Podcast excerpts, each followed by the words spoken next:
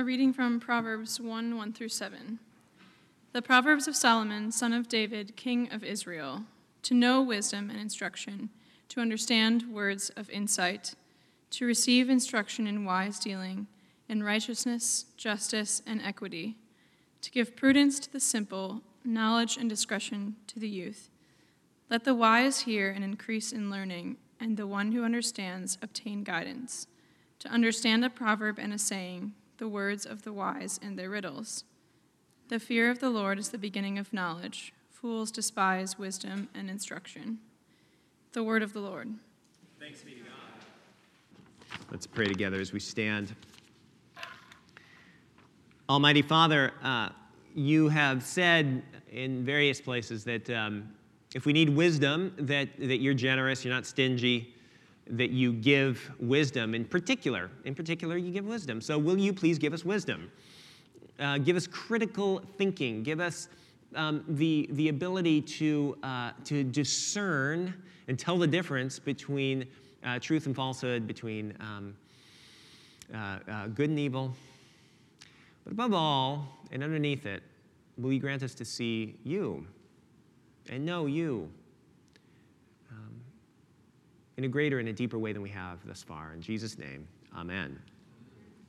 Go ahead and be seated. And if you would, please turn back in your service sheets to page 11. We are starting a sermon series in the Old Testament book of uh, Proverbs. Um, when I was a kid, uh, one of my, uh, there's this guy I knew that kind of had a, a knack for pithy little sayings. One of the things he used to say is this He would say, Jim, I want to grow up before I grow old uh, which I thought was kind of helpful. and It kind of stuck with me. And um, ever since I, I was a kid, I've, I've, kind of thought about that phrase, I want to grow up before I grow old. And part of the reason it stayed with me is that it speaks to something that is um, both, I, I think, pretty profound, but also relatively frightening. And, and here's what I mean it is possible to live a long life and never actually get good at it. Like live a long life and never actually get good at living. I don't want to get to the end of my life and look back and realize that I never actually developed the skill of living well. And I mean, you know, it's a cliche, right? It's a cliche to say we only have one shot at this whole thing. But the reality is, isn't it, that we only have one shot at this thing. And Today, we're beginning, as I said, a series in the book of Proverbs. And the book of Proverbs, I think perhaps more than any other book in the Bible, one or two might give it a run for its money, but perhaps more than any other book in the Bible, it is focused on training us in quite simply that how to live well, how to live life skillfully, how to be competent, and more than competent in the art of living. So, the book of Proverbs from the Old Testament, it was written eh, somewhere around 2,700 years ago, mostly, not exclusively, by uh, a guy called Solomon. And the purpose of Proverbs, as we're going to see today, is to show how uh, knowing God and in particular, the phrase in verse 7 is how the fear of the Lord, we'll talk about that in a few minutes, how the fear of the Lord is meant to relate to every single aspect of our lives. Um, if you're in, if you're used to kind of religious land, you'll, you'll, it'll be easy to think, well, God cares a lot about my moral life, or God cares a lot about the, uh, my eternal salvation. Both of things, those things are true, and Proverbs deals with both of those things. However, Proverbs will also say not only does he care about those big areas of your life, but he cares about all the little areas of your life. Now, what we're going to do today, today is just kind of a general introduction to Proverbs and to the series. But we're going to ask three questions of this little passage we had read.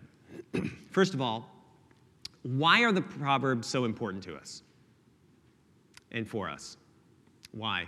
Secondly, um, what's the heart of the Proverbs? What is it the thing that really gives it life in the center of it?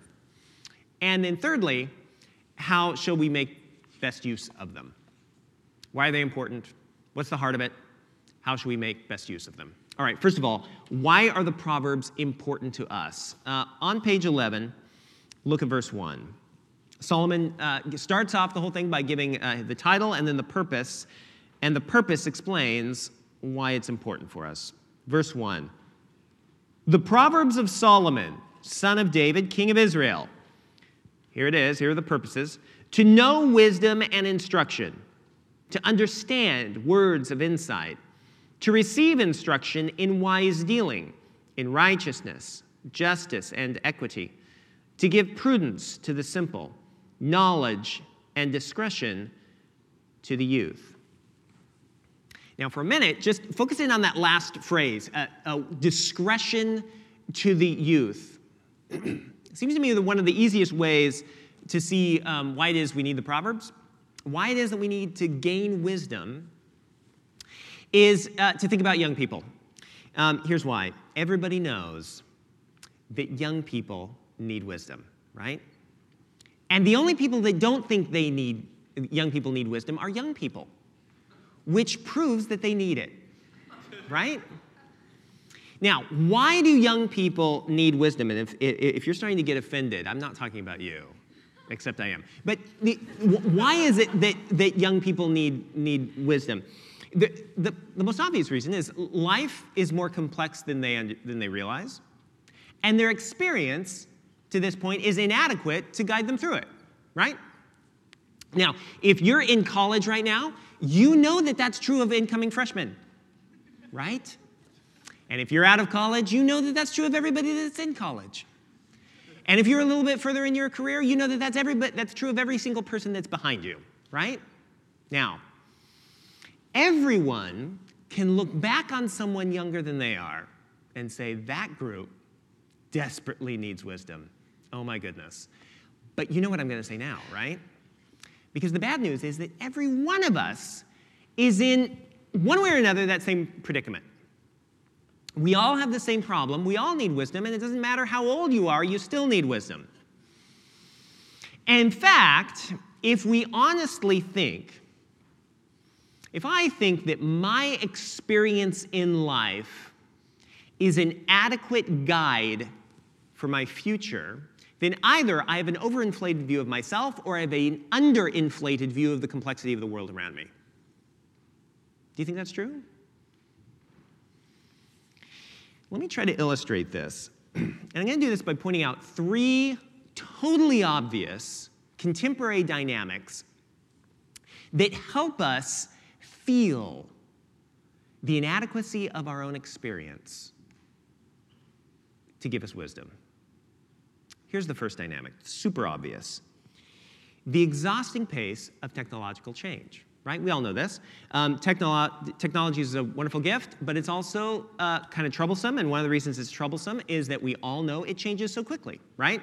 And, and therefore, it changes so quickly that there are times where it, it, it, seems like we never get good at using the, the, the new technology or whatever, or as soon as we get used to it, it changes or whatever it might be. Now, in a lot of societies, they don't have that particular uh, dynamic. So, in a lot of societies, if a society society doesn't change that much, then generally speaking, the older you get, the better you are at living within that society.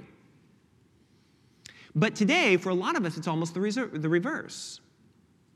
That the older you get, the more out of touch you get in one way or the other. So, for instance, um, I used to be a Windows XP ninja. And some of you don't even know what that is, right? Don't wait, you'll be here too. Now, all I'm saying is that this is one way where we can kind of feel the dynamic that is true of all kinds of other areas of our lives, and that is that things change around us so much that therefore our experience is very often not an adequate guide to the world around us. That's the first one, the exhausting change of technology. But here's another one consider the increasing isolation of the individual. A lot of us experience this very viscerally. So today we tend to move more often, right? We tend to live alone for longer. And therefore, very often, we have less community around us that gives us input and direction. Um, again, uh, in, in traditional societies, when people uh, stay in the same community for the entirety of their life, what happens is you can kind of have an aggregate of wisdom. The whole community has a, uh, develops an aggregated body of knowledge and wisdom, usually called tradition, that can inform the individual and kind of guide the individual. You can kind of ride that wave for a little while. But for us, very often, our experience is less informed, more isolated, and therefore often less reliable or at least more questionable. Isolated individual technology. But here's a third the world regularly works differently than we expect it's going to. If you think about it, every scientist knows that this is true. Every scientist uh, has a fundamental expectation that their theories or their hypothesis may actually not pan out, and that's why they do experiments. They expect that the world will end up being different than what they think it will be initially.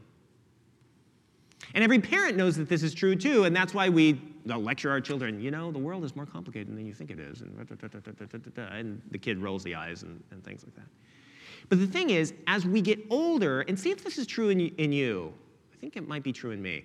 As we get older, there's a tendency or a temptation to imagine that our experience and understanding of the world actually matches the world as it is. But that does not always follow. Because the reality is, every one of us, our experience of life is infinitesimally small compared to the wide range of human experiences out there. What do I mean by that? That got confusing. There are what, like 7 billion people in the world? Which, mean, which means Jim Saladin has comprehensive knowledge of one seven billionth of human experience which, it's been a long time since I took statistics, I don't think that's a statistically uh, significant sampling, right? I mean, we have, we have just a tiny, every one of us has a tiny uh, uh, insight on the wide world of human experience. But nevertheless, as we grow, very often we imagine that our perceptions of the world actually fit the way the world actually is, and that doesn't always follow. Now, I'm saying all this just to simply make an obvious point that is very often elusive to us. And that is, we need some source for wisdom from outside us that can guide us so that we can deal with the complexities of life and that can lead us beyond our very, very limited human experience. And more specifically, we need a kind of wisdom that will do at least two things. We need a wisdom that's going to uh, uh, train our thinking so that we can see the world and, and, and understand it accurately. We need a, a, wisdom that can train our thinking, but also a wisdom that can train our doing, our actions, our practice. You got to have both the thinking and the practice. And if you don't, then, friends, we should feel the danger of that.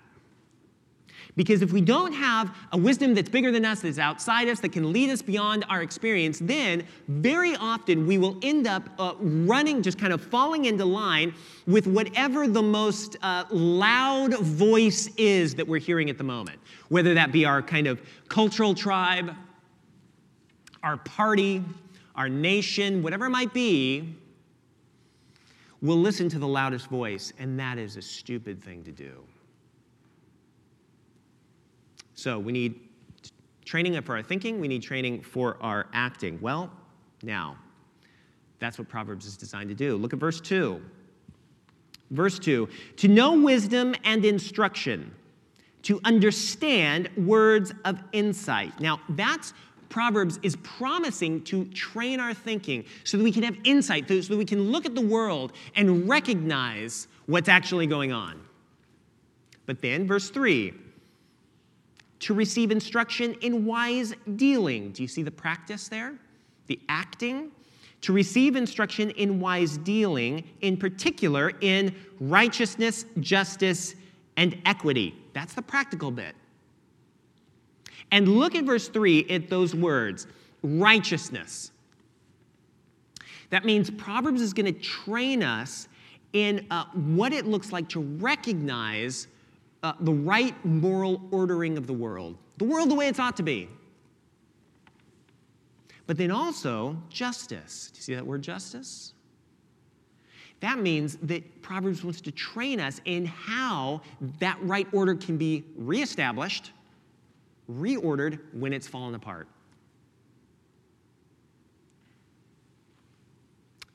Proverbs is designed to train our thinking and our acting in such a way that we can come to the world with all its complexities and its chaos, also its beauty, recognize all the components, and then begin to take action to put pieces back together.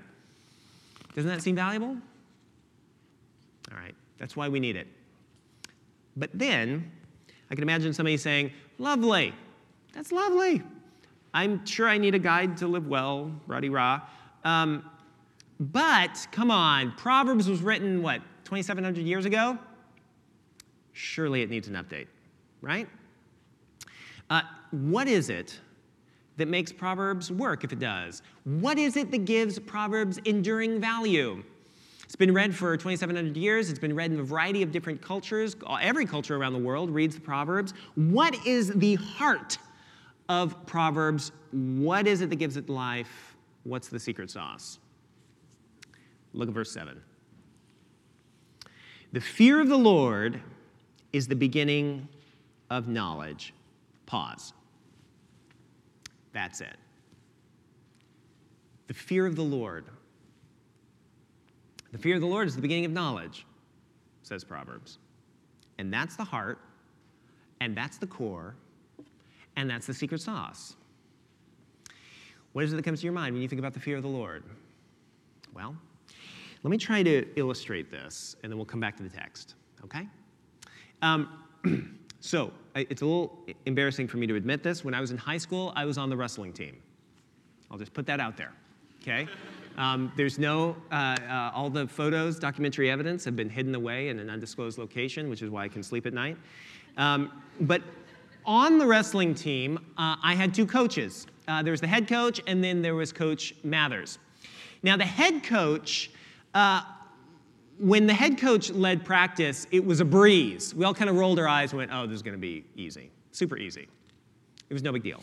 However, when Coach Mathers, the assistant coach, uh, led practice, it was unmitigated hell.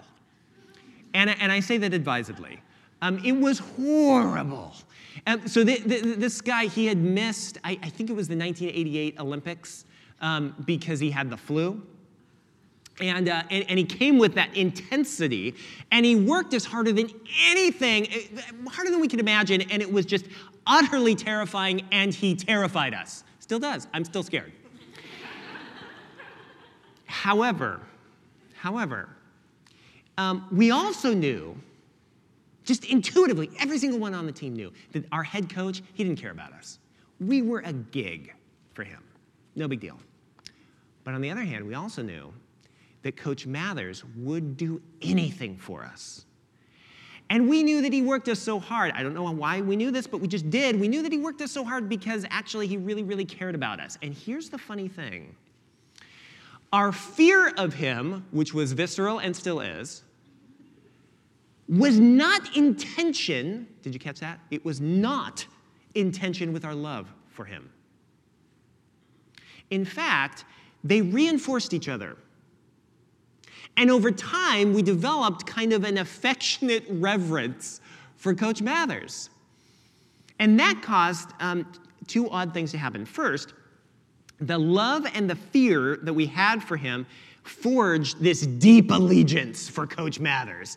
And then, secondly, that affectionate reverence would motivate us to do strange things. We would work harder even than he asked. You know, he'd ask us to do laps or whatever, we'd do an extra one. We'd go, we'd go beyond it because we cared about him. We just loved him. And, and then we would uh, do counterintuitive uh, techniques just because he said we should try it. And we're like, whoa, if Coach Mathers says it, then it must be right, and everybody else must be wrong. And we'd go for it. And you know, the funny thing was that over time, our uh, our fear and love for him, this affectionate reverence for our coach, meant that we became better wrestlers. We, we were more dedicated, we were more skillful, and we were more wise. Affectionate reverence for this man drove us in wisdom. Now, that's a little bit about how the fear of the Lord works. It's an affectionate reverence. It's not a fear that is repulsive. You know, most, uh, most often when you get frightened of something, you want to run away. That's a repulsive fear, it's normal. But this is like an attractive fear. It's a fear that is melded and joined to love so that it becomes an affectionate reverence for the Lord. And it is the perfect driver for wisdom. Let me point it out from the gospel reading. Did you catch the gospel reading? Um, this is the story of when uh, Peter first met Jesus. And um, what happens is Jesus is teaching, uh, and uh, Peter is fishing, finishing up fishing. Uh, Jesus says, Hey, Peter, uh, let's go out and go fishing. And Peter looks at him and goes, Oh, Rabbi, you know a lot about Torah, but you don't know anything about fish. They're not biting today. And Jesus says, No, come on, let's go. And so Peter goes, mm, Okay. So he goes out, and you remember what happens, right? They get this big, miraculous catch of fish. Now, what happens to Peter? What happens? Fear. He sees the big catch of fish, and he falls down before Jesus and he says, Get away from me. Now, why was he afraid? Well, Friends, when God stops being just an abstract idea and becomes actually a person with whom you have something to do, that's scary. And if you've never been frightened by God, then be confident you don't know him yet. But it doesn't stop there. You see, at first it's a repulsive fear. But then what, it, what happens is Jesus unveils his kindness to Peter and he says, Don't be afraid, Peter. From now on, you're, you're going to have a new job. And when Peter sees Jesus' power combined with his love, it motivates Peter to do something remarkable. He, he does something crazy. He does the wisest thing in the world. He gets up, he surrenders everything to Jesus, and he follows Jesus in every area of his life until, as tradition tells us, he was crucified upside down in Rome. That's the fear of the Lord. It's an affectionate reverence for the Lord that motivates uh, allegiance and action and then clarifies the mind so that you could recognize wisdom and you can recognize stupid.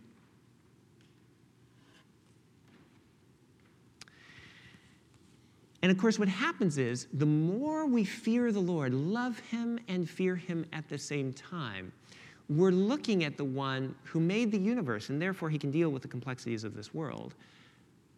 And we're also looking at the one who knows all and became human, and therefore he knows every experience that humanity can ever engage. And therefore, it makes sense as the path of wisdom has everything to do with this relationship with the Lord. So that's the heart of wisdom as we go through Proverbs. We're going to see it again and again. Lastly, how shall we relate to the Proverbs? Let me close with three things that we need to do. We need to listen, we need to cultivate a love of learning, and we need to keep our eyes focused upon the Lord. First of all, listen. Look at verse 5 uh, in Proverbs, the Proverbs reading. Verse 5 says, Let the wise hear and increase in learning, and the one who understands obtain guidance. Now, let the wise hear, listen, and increase in learning. Now, it's making a big claim.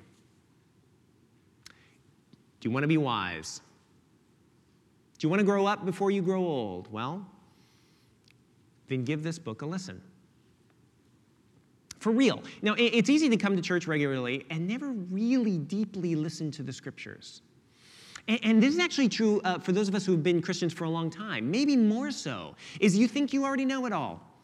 Or you think you've been part of a movement that, that really was big on the Bible and you're kind of disillusioned by that, perhaps. Listen, put all that aside, please. Come back and listen to this text anew. Read it. It'll challenge our thinking. That was what verse 2 is all about. It'll challenge our actions. Be excited about that. So listen to the text as we come to church together. L- read it on your own during the week. Read it in home group. Uh, steep yourself in this text, and it will increase your wisdom. Listen. Secondly, and very closely related, cultivate a love for learning. Look at the second half of verse 7. First half is the fear of the Lord is the beginning of knowledge, but then look at the second half. Fools despise wisdom and instruction.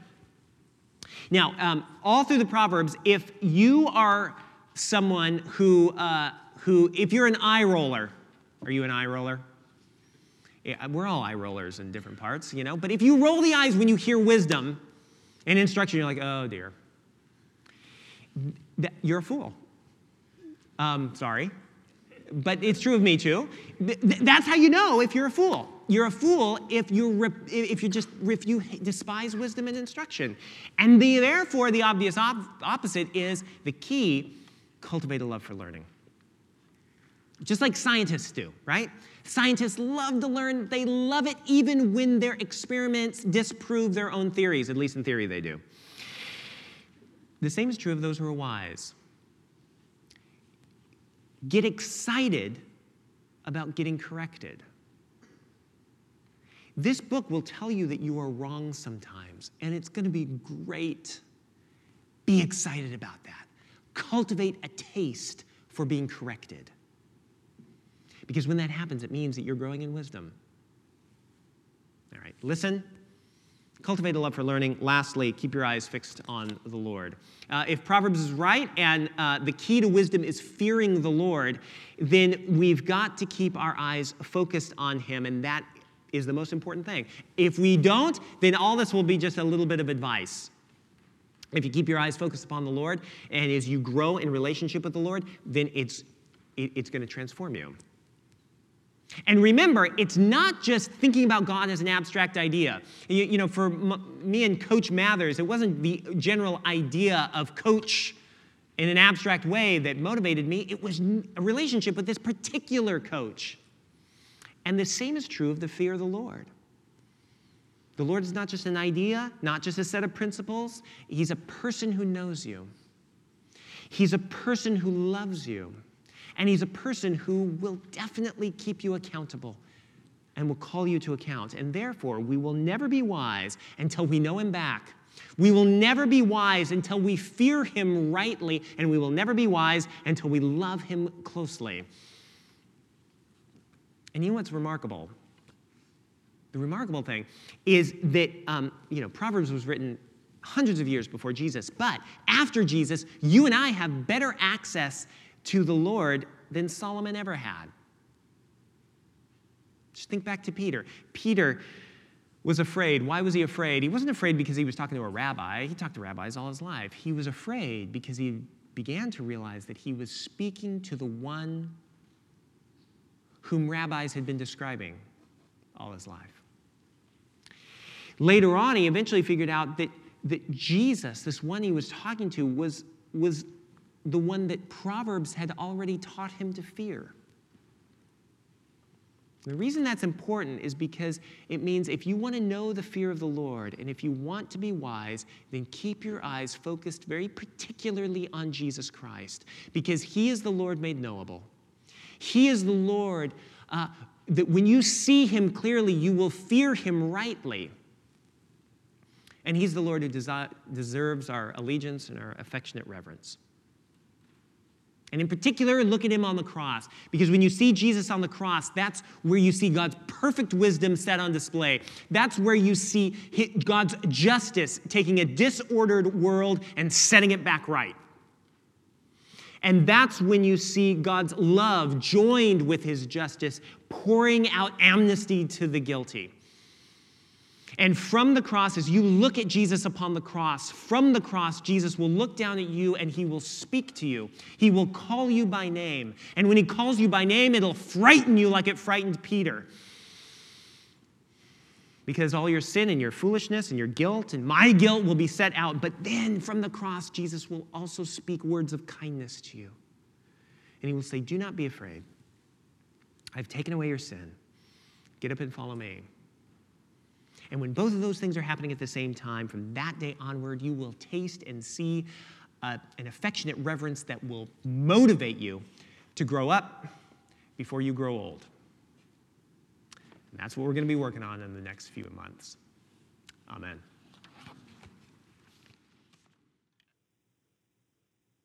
Hello, everyone. My name is Jim Saladin. I'm the rector here at Emmanuel Anglican Church. Uh, our church exists to see and describe and reflect the beauty of Jesus Christ for the flourishing of our city. And I hope this podcast encouraged you in that way towards Christ. If you're here in New York City, we'd love to see you. Please join us on Sundays at 11 a.m. Generosity drives everything we do at Emmanuel. And if you'd like to contribute, please visit www.emmanuelanglicannyc.com slash give.